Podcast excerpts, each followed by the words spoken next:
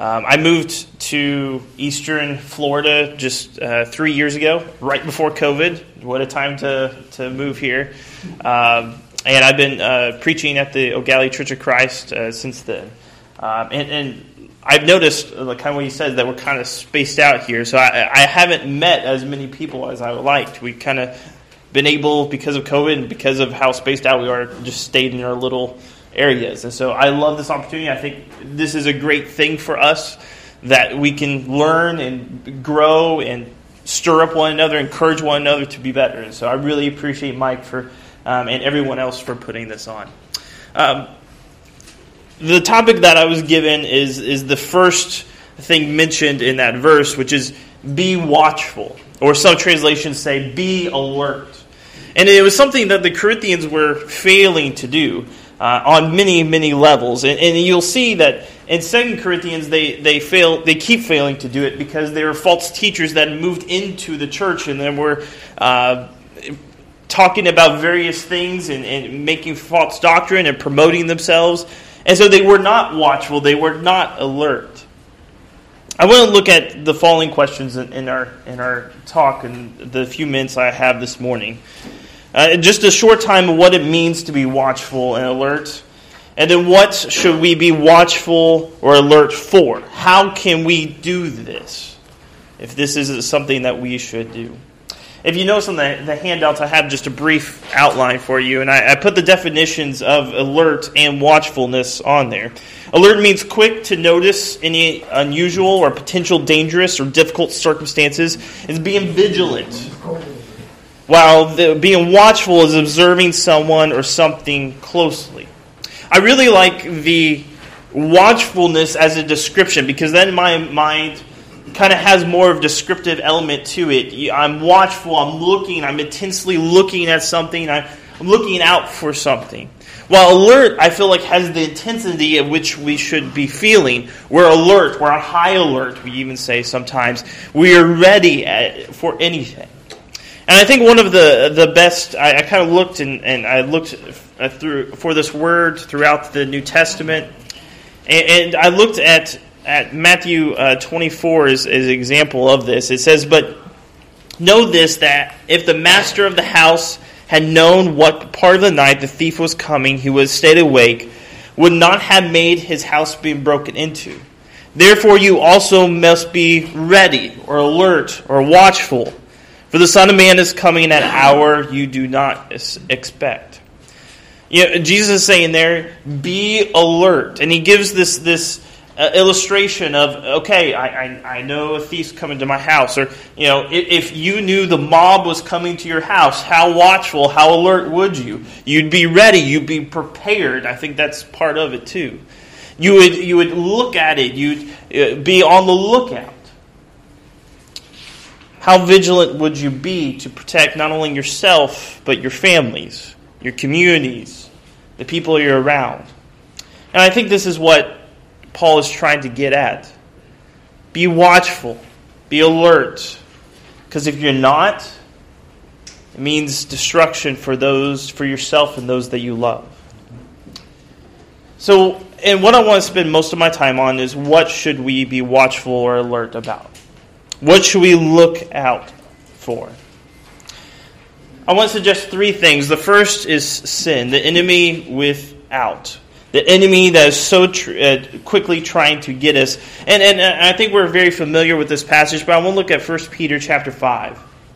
First Peter chapter five, uh, starting in verse eight. "Be sober-minded, be watchful. Your adversary, the devil, prowls around like a roaring lion seeking someone to devour. Resist him firm in your faith, knowing that the same kinds of suffering are experienced by your brotherhood throughout the world." What is the enemy of being watchful?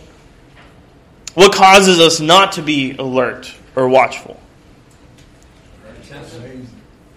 Complacency. Complacency? Yeah. Distractions? Excellent. You can be alert for that lion one day, two days, a week, two weeks. How about a month? How about two months? How about a year? How alert are you then? How watchful are you at then? Boredom, distractions, complacency, just the ongoingness of time. The things in our life, the the things that we fill ourselves, our lives with, not even bad things, maybe good things. They distract us from being on alert. I, I heard a story. Uh, uh, they these um, explorers were, were looking at lions, and they were um, observing a water hole, and they were observing what they do. And many times, one of their tactics for hunting is they would go to this water hole, and all these animals would come in, you know, zebras and giraffes and wildebeest, and, you know, everything would come in and drink from the water hole. And then lions would roar really loud, and so everyone scatters. They scatter because it's a danger. They're alert. So they go, and, and they scatter, and then they, you know, slowly come back. They still kind of keep their heads up, and they roar again, and then they scatter again, but not quite as far as before. And then they would come back, and then they would roar again. And the animals would just kind of lift up their head. And then they know the lions got them. And so they silently go and pick up their prey and get them. Because all the lion needed was just a few seconds where the animals are not alert, they're not watching for danger, they've been desensitized from the present danger, and they got them. I think this is literally what uh, uh, this is what literally this is talking about. Be watchful, because this is how the lion gets us. This is how the devil gets us. It slowly desensitizes you. It, it's not it, you think of uh, this is how the, the uh, Satan got Eve in the first place. It, he said, "Watch out for evil," and it was just, you know, the snake that says, you know, you don't, you know, God really, you know, he said to to. not eat any tree of the garden? No, no. He, you know, is that really what he wants? He desensitizes you slowly by slowly. This is how the world is slowly desensitizing us. And, you know, what we thought was the line, it moves slowly, slowly, slowly until it is far uh, more than what we expected. This is what Peter will get to in Second Peter chapter three as well. What he says, in the last days, scoffers will turn from God and follow their own desires, because they will say everything is just going as it always has been. Today was just like yesterday. I went to work, I got up, I uh, spent time with my kids, I took them to school, I went home, watched television, and every day is like the same as the last. Where is God? Where is His judgment? It says, in the last days, they will turn away from God and follow their own desires, because they no longer remain alert. We have to be alert and ready and watching how the devil tries to get us. I think one of the areas um, that especially we need to be alert in is addictions. Uh, we're talking to men, um, and I, on the handout I actually put this graphic in there. It's the, the circle. Um No temptation has overcome us, overtaken you that is not common to man. We, the same kinds of stuff gets us that has always got us before. It's the same kind of stuff. Um, if you don't know, I'm actually uh, also a registered mental health counselor for the state of Florida. Uh, I, I practice mental health counseling and, and therapy um, for uh, usually a day or two days out of, out of the week. I see a whole host of clients from a whole of sort of set. Uh, I see depression, anxiety, um, a lot of addiction too. And addiction, I think, when you think of addiction, what do you think of? You know, alcohol and drugs. It's way more than that. If you look at the the, the cycle I got from you, you can you can see at the t- the top, I believe, where it says. Um, Where it says negative emotion. We all have negative emotions. Um, what are some negative emotions that you have? Sadness. Sadness. Discouragement. Anger. Discouragement, anger. Depression. Depression. Guilt, fear. Guilt, fear. Anxiety. Loneliness. These are the, these are deep negative emotions that we feel every single day. And so there's the desire to to not have that, that negative emotion. I mean, who wants to sit with those negative emotions? Like, no one does. When you feel really lonely, do you just want to stay there? Or when you feel really depressed or really anxious, do you just want to stay there? No, you, you want to get out. And so there's this desire to, to not have those negative emotions. So what's a quick way out? Addiction. And addiction is not just alcohol, although that certainly applies. What else is it? Video games. Video games. Drugs. What was that? Pornography. Pornography, drugs, cutting, eating uh, disorders, eating too much or, or eating too little.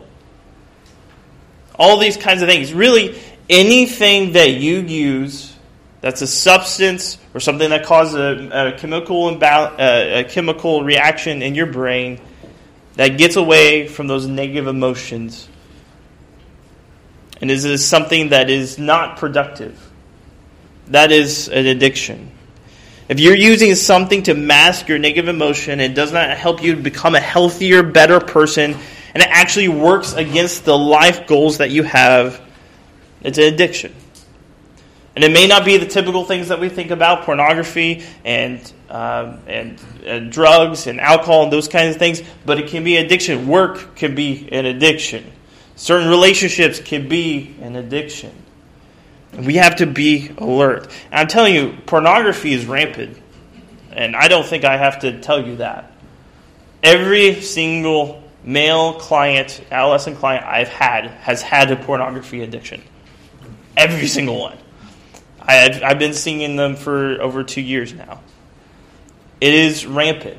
I think it's eighty percent of male adolescents have some kind of pornography addiction. Almost one hundred percent have ex- been exposed to it at some point in their lives. And and uh, and I know this is with men, but you have daughters. Women are increasingly catching up to men. It's becoming rampant.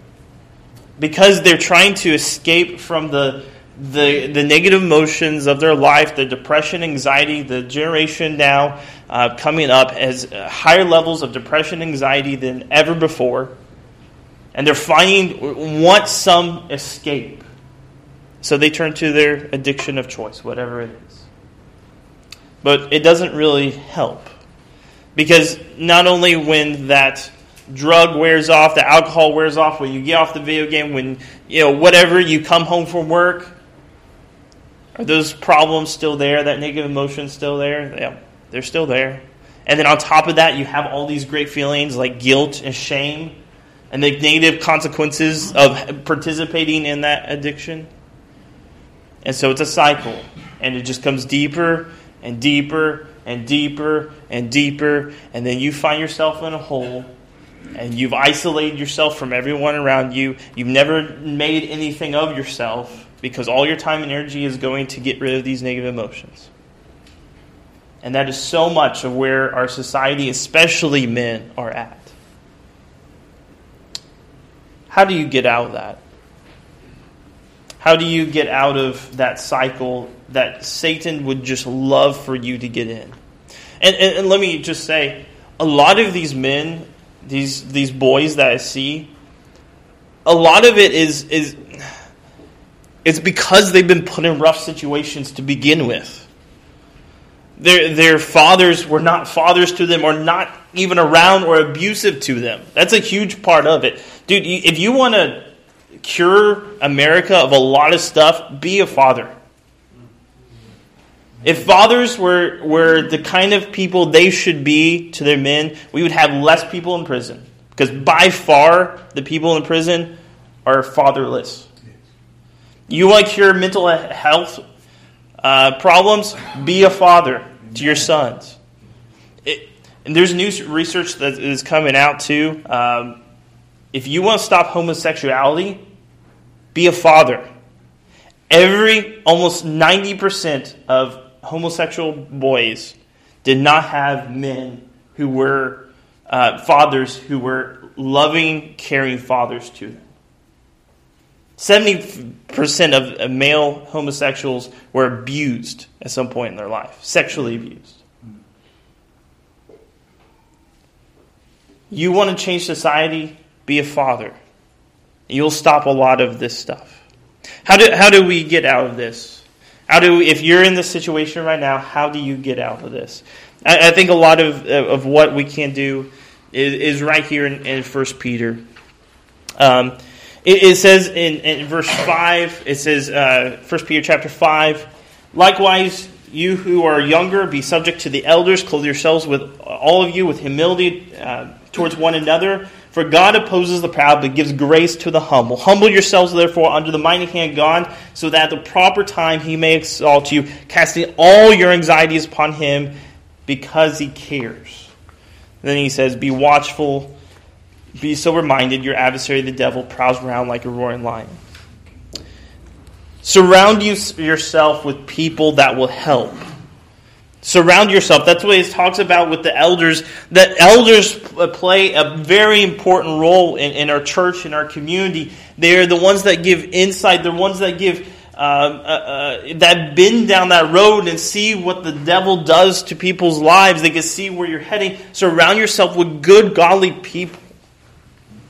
I think one of the best things you could do is, is surround yourself with people that are more mature than you, where you, people that are spiritually at the place that you want to get to. I, I've kind of discovered this in my own life.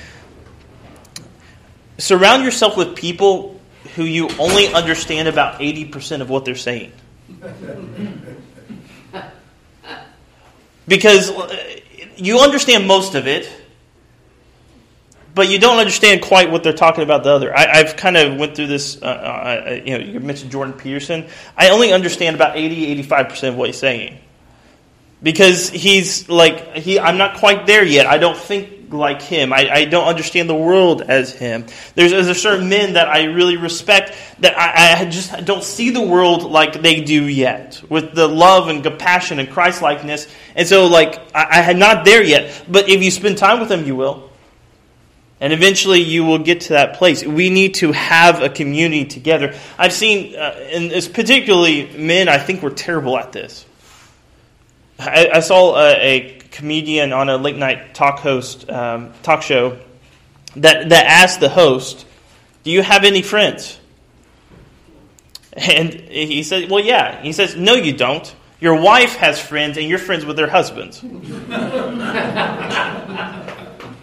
he's like, that's that's absolutely true. We we are terrible at building communities as men. We like to be independent people. But we we can't. We'll fall. The lion is going to pick us up, pick us off one by one. We need people that will, uh, we need to be, have a community to help one another. What he also says is humble yourself under God. You can't be living for yourself. If you want to get out of this addiction rut in your life, you you have to serve something greater than yourself. I'm going to talk about that a little bit later. But you have to humble yourself under God. There's a reason why in A A programs, twelve-step programs, there has there's a higher power element. To people who don't even, not even Christians, they understand that you have to have something bigger than yourself to aspire yourself to, to get out of the addiction, to get out of sin in your life. And then he says, resist him firm in your faith. You have to be firm in your faith. You have to grow that aspect of your life. If you're trying to get out of your sin, whatever that may be, your, your addiction in your life, whatever that may be, and you're not growing your faith, you have no hope. You have to not just say, don't do this, but also do all of this. You have to fill your life. Otherwise, you're going to have an absence. And then I would also say that we have to pray. If we want to be watchful and alert in our lives, we have to pray. There's several times, Colossians four two says, continue steadfastly in prayer, being watchful in it with thanksgiving. And Ephesians six eighteen, praying at all times in the Spirit with all prayer, supplication. To the end, keep alert with all perseverance, making supplication for all the saints. Paul multiple times, this is just two, says, how are you to be watchful? How are you to be alert? It's through prayer. When you pray and you have that time with God and you go over whatever is going on in your life, when you do that, It helps you be alert. It helps you be watchful. We've been we've been talking. Uh, we have uh, been we have an evangelism class on Wednesday nights that we've been kind of trying to help each other be more evangelistic.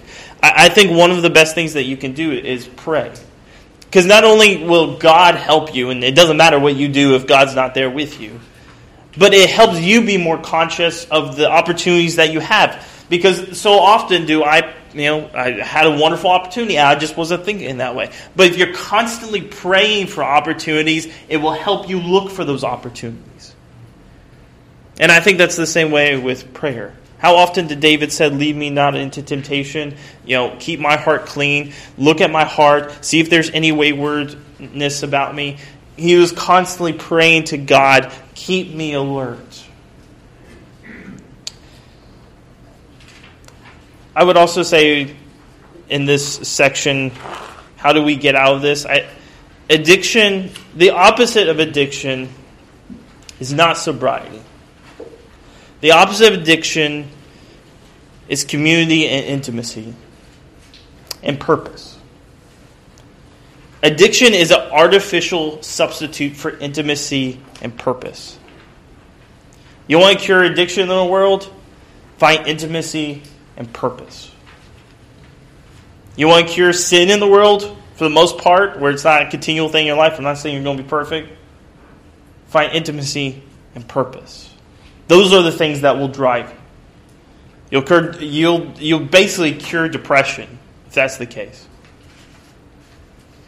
You need people, and you need purpose. Purpose, um, the equation for it is, is your strength, whatever you're good at, plus whatever you value, working to a higher goal. Your strength plus what you value. And we should all be good on the values. What we value is God and His church and His kingdom, each other. And anything, whatever your strengths are, to encourage that, to grow God's kingdom, to make this world, a, a, a bring heaven um, to earth, I think is a great thing that you can do. It will give you purpose and meaning in your life. So watch out for sin.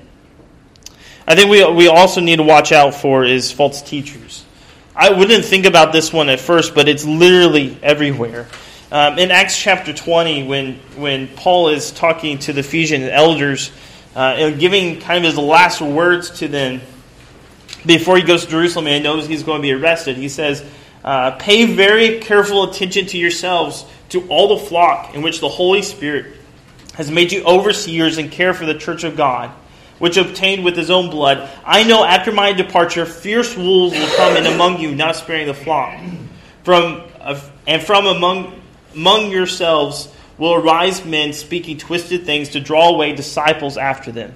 Therefore be alert, remembering remember that for three years I did not cease day or night to admonish every one of you with tears. He says, false teachers will arise to speak twisted things. He, he warns this all over the place in Romans sixteen, verse seventeen and eighteen. He says, I appeal to you, brothers, to watch out for those who cause divisions and create obstacles contrary to the doctrine in which you've been taught. Avoid them, for such persons do not serve the Lord Christ, but their own appetites. And by smooth talk and flattery, they deceive the hearts of the naive. Ephesians four says something very similar to that as well. Every New Testament um, letter talks about false teaching, except for Philippians, or uh, Philemon. Every single one. Why do you think that is? Because it's important. Because there's always false teachers. There's always people uh, willing to... Uh, for their own personal gain or just being deceived by, by Satan, willing to lure other people from the gospel and from God. We need to be alert and ready. And how we do that is we we know the truth. That's what Ephesians four talks about, is he talks about everything that God has given us. Um, that he He's given us Uh, these evangelists and prophets and apostles and teachers and, and, and all of these uh, people. Why? To equip us. so that we may not be tossed to and fro like children on the sea. We can stand up to such doctrine. Be watchful, alert. A quarter of the people who grew up Christian no longer identify as Christian, and would say that there is more who identify as a Christian but not picked up the Bible or prayed for uh, prayed or been to church for years. So over a quarter of those people that grew up in church no longer say they're Christians. And I would say that number's even bigger if you take away the people that are just Christians in name only. Like they haven't been in church for months or years. They haven't. They have no relationship with God. Be alert. False teachers are alive and well today. They may not be the person standing up the pulpit. Um, as I, that's kind of the perception that I've always had, is like, okay, look out for someone in the pulpit that, you know, spock, speaks false doctrine. That's certainly true. But now the false teachers are in every part of society. They're whispering to us bad things, untrue things, false doctrines, false teachings everywhere, untrue things. They're in T V, they're online, they're everywhere. And our young people are listening to them. If you're not contradicting that, that message with the truth, if you're not grounding your kids and your grandkids and yourselves in the truth, they will be led astray. And really that's the word, that's the answer. He says to them, be in the world, the word. He says that in Acts, he says that in Ephesians, he says that in many other places. Be in the Word. Be firm in your faith. Stay alert. Watch out for sin. Watch out for false teachers. And then it's our duty to watch out for the lost. I think we have a duty to look out for our fellow Christians who may be going towards that way. Galatians six Verse one to two says, brothers, if anyone is caught in any transgression, you who are spiritual should restore him in a spirit of gentleness. Keep watch on yourself, lest you be t- too tempted. Bear one another's burdens, and so fulfill the law of Christ. Notice what he says. He says, he doesn't say if you're an elder or you're a preacher, you go and, and you know, tell your brother his fault. Try to restore him. He says, you who are spiritual. Whether you're a Christian, you should be spiritual. And so we, every one of us has a duty to look out for our brother, for our sister in Christ, to, to try to see if you have a relationship with them. That's kind of beginning. You have to have a relationship with them to know that they're erring.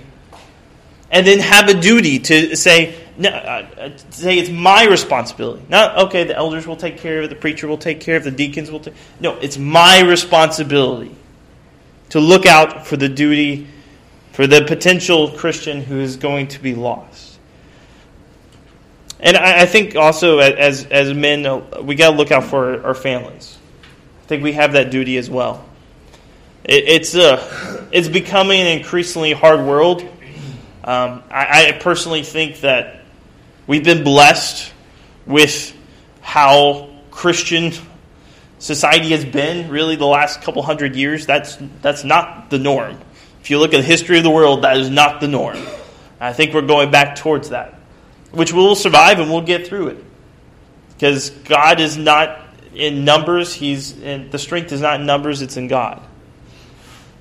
But we need to look out for our families, for our sons, for our daughters, for our grandsons, our granddaughters, because they're going to a world a world that is different from uh, you know what many of us experience. And you know, I'm sure, you know, like even farther back, if you grew up, uh, if you're a little older, even more than what you experienced, it's different.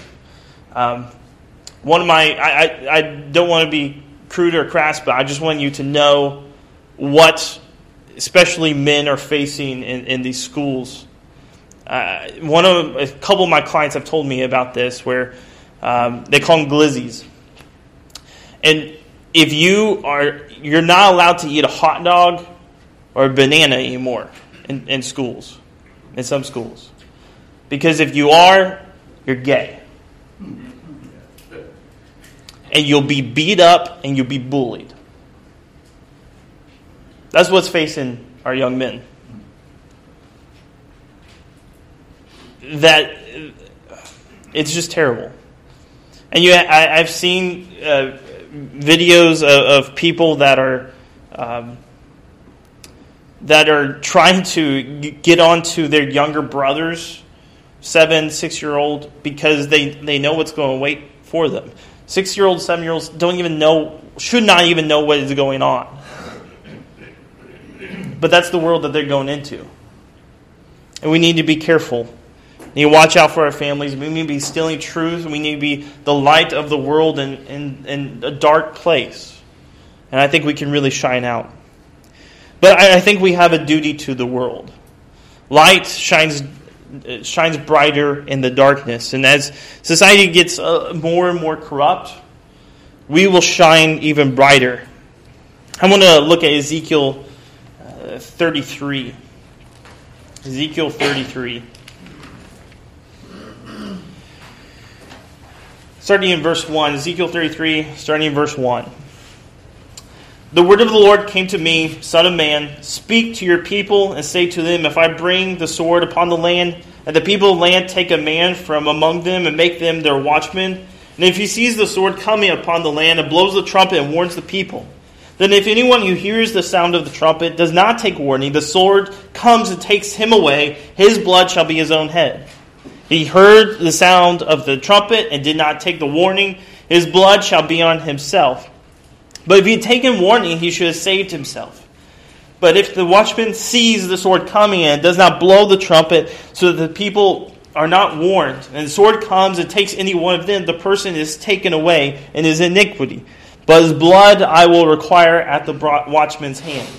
So you, son of man, I have made a watchman for the house of Israel. Whenever I hear a word from my mouth, you shall give it to them, warning from me. If I say to the wicked, O wicked one, you shall surely die, and you do not speak to warn the wicked, to turn away from his way, that wicked person shall die on his iniquity, but his blood I will require at your hands. But if you warn the wicked to turn away from his way, and he does not turn his way, that person shall die on his iniquity, but you will have delivered your soul. He tells Ezekiel, he gives the illustration of a watchman. You know, they, they had cities, and they had walls, and they had towers in which, you know, the watchman could see out. And what is he looking for? He's looking for danger. He's looking for approaching enemies. And if he sees an approaching enemy, and he gives no warning whatsoever, the people die, but the blood will be on the watchman's hands. And he says to Ezekiel, you are that watchman. I am giving you warning. I am giving you the information that an enemy is coming, that because of the wickedness, the enemy is approaching. You need to be a watchman. You need to sound the alarm. And if you don't, their blood is on your hands. When I say speak, you speak. And if you refuse to carry out the mission as the watchman of the world, God says he requires blood. That verse has always terrified me. Because we know the gospel. We know what is awaiting those who disobey God. And at least for me, I've been silent way too much. There's a song that sometimes we sing, You Never Mentioned Him to Me. Has my life been one that's watched out for the lost? I want to tell you a story and then I will end. It's a story that happened on the night of the Titanic sunk. On the night that the Titanic sunk, there were said to be two ships, one of which was the California. As the Titanic was sinking, the lights of another ship could be seen. Historians believe it was the California. The captain denied it, but most now think that he just lied to save face. But the California had stopped for the night because he had heard news that there were icebergs in the area. The crew of the Titanic tried to signal the ship through wireless Morse code, blinking lights, rocket flares, and the Californian did not receive the radio messages because the radio had been turned off for the night. The Titanic sent up eight white rockets, and the crew of the California reported seeing eight white rockets. and three times the crew reported these rockets to the captain. But it was the middle of the night, and he was asleep. When the crew awoke him, he said the rockets were nothing. The crew wondered why a ship would send rockets in the middle of the night with no purpose. So the California sat idly while fifteen hundred people drowned. Could have easily rescued them, but its captain refused to see that there was a problem and didn't want to be bothered in the middle of night. There was another ship that night, the Carpathia. As the Titanic ship sank, her, her radio op- operators tried to find another ship. After much ser- searching, they found the Carpathia, a small British ship fifty-eight miles away. They sent out a message, S O S, S O S, come at once, we've struck a berg. The crew at once awoke the captain from a sound sleep. When the captain heard the message, he said to tell them, at once, we are coming as fast as we can. He gave every order he could think of to prepare a rescue mission. Lifeboats were swung into place. Lights were placed along the edge of the ship. Slings and straps were made ready to hoist boats and injured people. The captain ordered full speed ahead, but the top speed of the Carpathia was only fourteen knots. At that speed, it would take four hours to reach the Titanic. The captain said it was not good enough. He ordered all off-duty smokers to the boil room to get every ounce of steam out of the engine. Heat and hot water were turned off throughout the ship. All power was to the engine. From its top speed of fourteen knots, the Carpathia increased to fifteen knots, sixteen knots, to seventeen knots, three fast knots faster than its top speed to rescue the perishing. The captain ordered extra lookouts because he was going three knots faster than its top speed in an area that was known to have icebergs, to rescue a ship that had already struck one. The captain told the stewards the plight of the Titanic and ordered every man to his post, to their duty as true Englishmen, to utter, and uttered a silent prayer. fifteen hundred people died that night because they were not able to get into the lifeboats. But of those who were able to get to lifeboats, seven hundred people were rescued. All of them by the Carpathia. No other ship arrived at time. Which of these two ships represents you and your daily life in a world that is perishing? Let us do our duty as Christians.